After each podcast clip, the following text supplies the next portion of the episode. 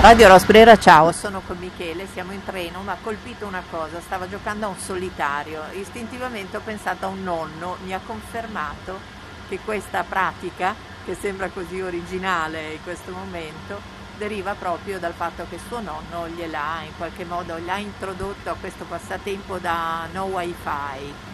Siamo in treno ed è uno studente di medicina. Parlavamo di libri. E parlavamo della medicina. Intanto, perché hai fatto medicina?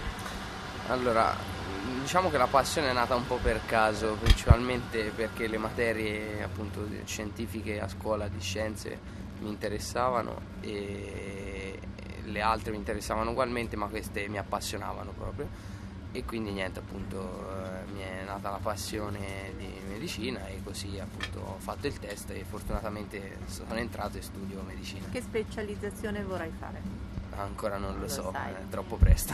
Allora, parlavamo anche della dimensione importante e il valore che si dà alla persona, no? In questa professione, insomma, Epicuro conta ancora qualcosa? No, Epicuro, pensi, io ti ho tirato fuori Epicuro?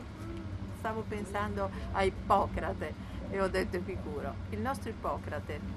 Ah no, assolutamente, cioè nel senso, spesso ci capita anche semplicemente andando a una visita di ritrovarci a non capire intanto cosa abbiamo, se stiamo bene, se stiamo male, non si capisce di preciso che cosa abbiamo, quindi secondo me è fondamentale che prima di tutto il medico deve parlare col paziente e ovviamente del paziente gli deve parlare di ciò che ha, quindi è fondamentale che il medico si sappia esprimere. Il linguaggio medico è importante che lo conosca per relazionarsi con i suoi colleghi, ma per relazionarsi col paziente, che alla fine è il vero bersaglio, il soggetto della professione del medico, è fondamentale che sappia parlare in maniera, insomma, che lo sappia, che gli sappia descrivere i suoi problemi come se li spiegasse a un bambino. Senti, è una condizione di fragilità quella in cui ci si trova quando si va dal medico, non è una passeggiata, non è come andare dal parrucchiere, quindi quello dall'altra parte è già con le difese un po' abbassate, no? Un po', cioè il contrario, è in una situazione di tensione.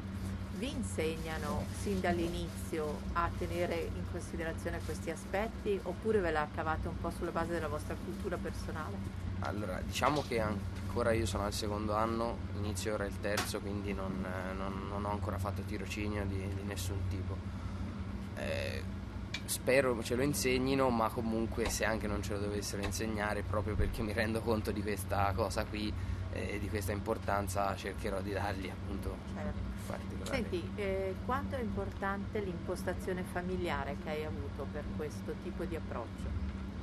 Tu riconosci che c'è un imprinting legato a quello che ti è stato passato in qualche modo? Allora, sicuramente sì, in questa professione in particolare insomma è un imprinting familiare buono, è essenziale, è molto importante, però sono anche dell'idea che comunque insomma uno si possa anche in un certo senso fare da solo, nel senso che con la pratica, con l'esperienza, ecco, riesca a diventare, diciamo, insomma, che riesca a relazionarsi bene col paziente. Senti, parlavamo di letture anche, del fatto che mi hai detto che vorresti leggere un po' di più. Che cosa impedisce un po' questa possibilità?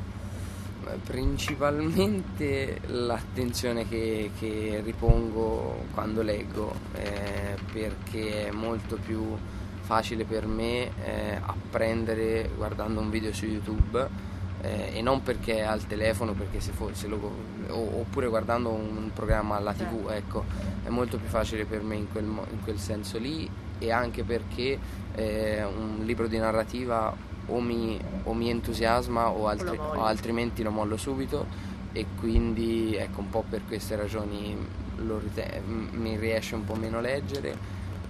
Chiaramente il tempo, perché comunque facendo avanti e indietro da Firenze il tempo è quello che è, però ecco, se io spero di aumentare le mie ore di lettura, sì. La musica cosa senti?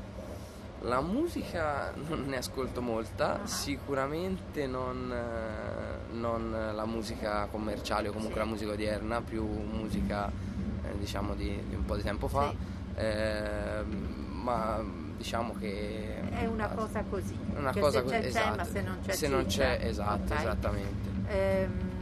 relazioni con gli altri coetanei? Ma mi ritengo abbastanza estroverso, nel senso che non ho problemi a relazionarmi con gli altri.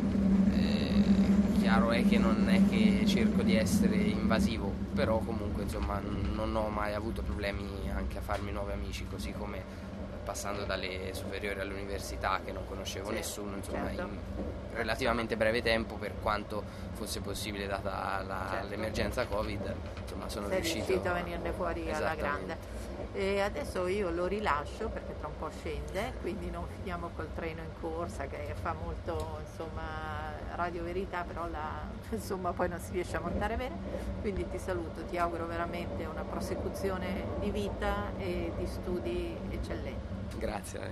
Radio Prospera, ciao.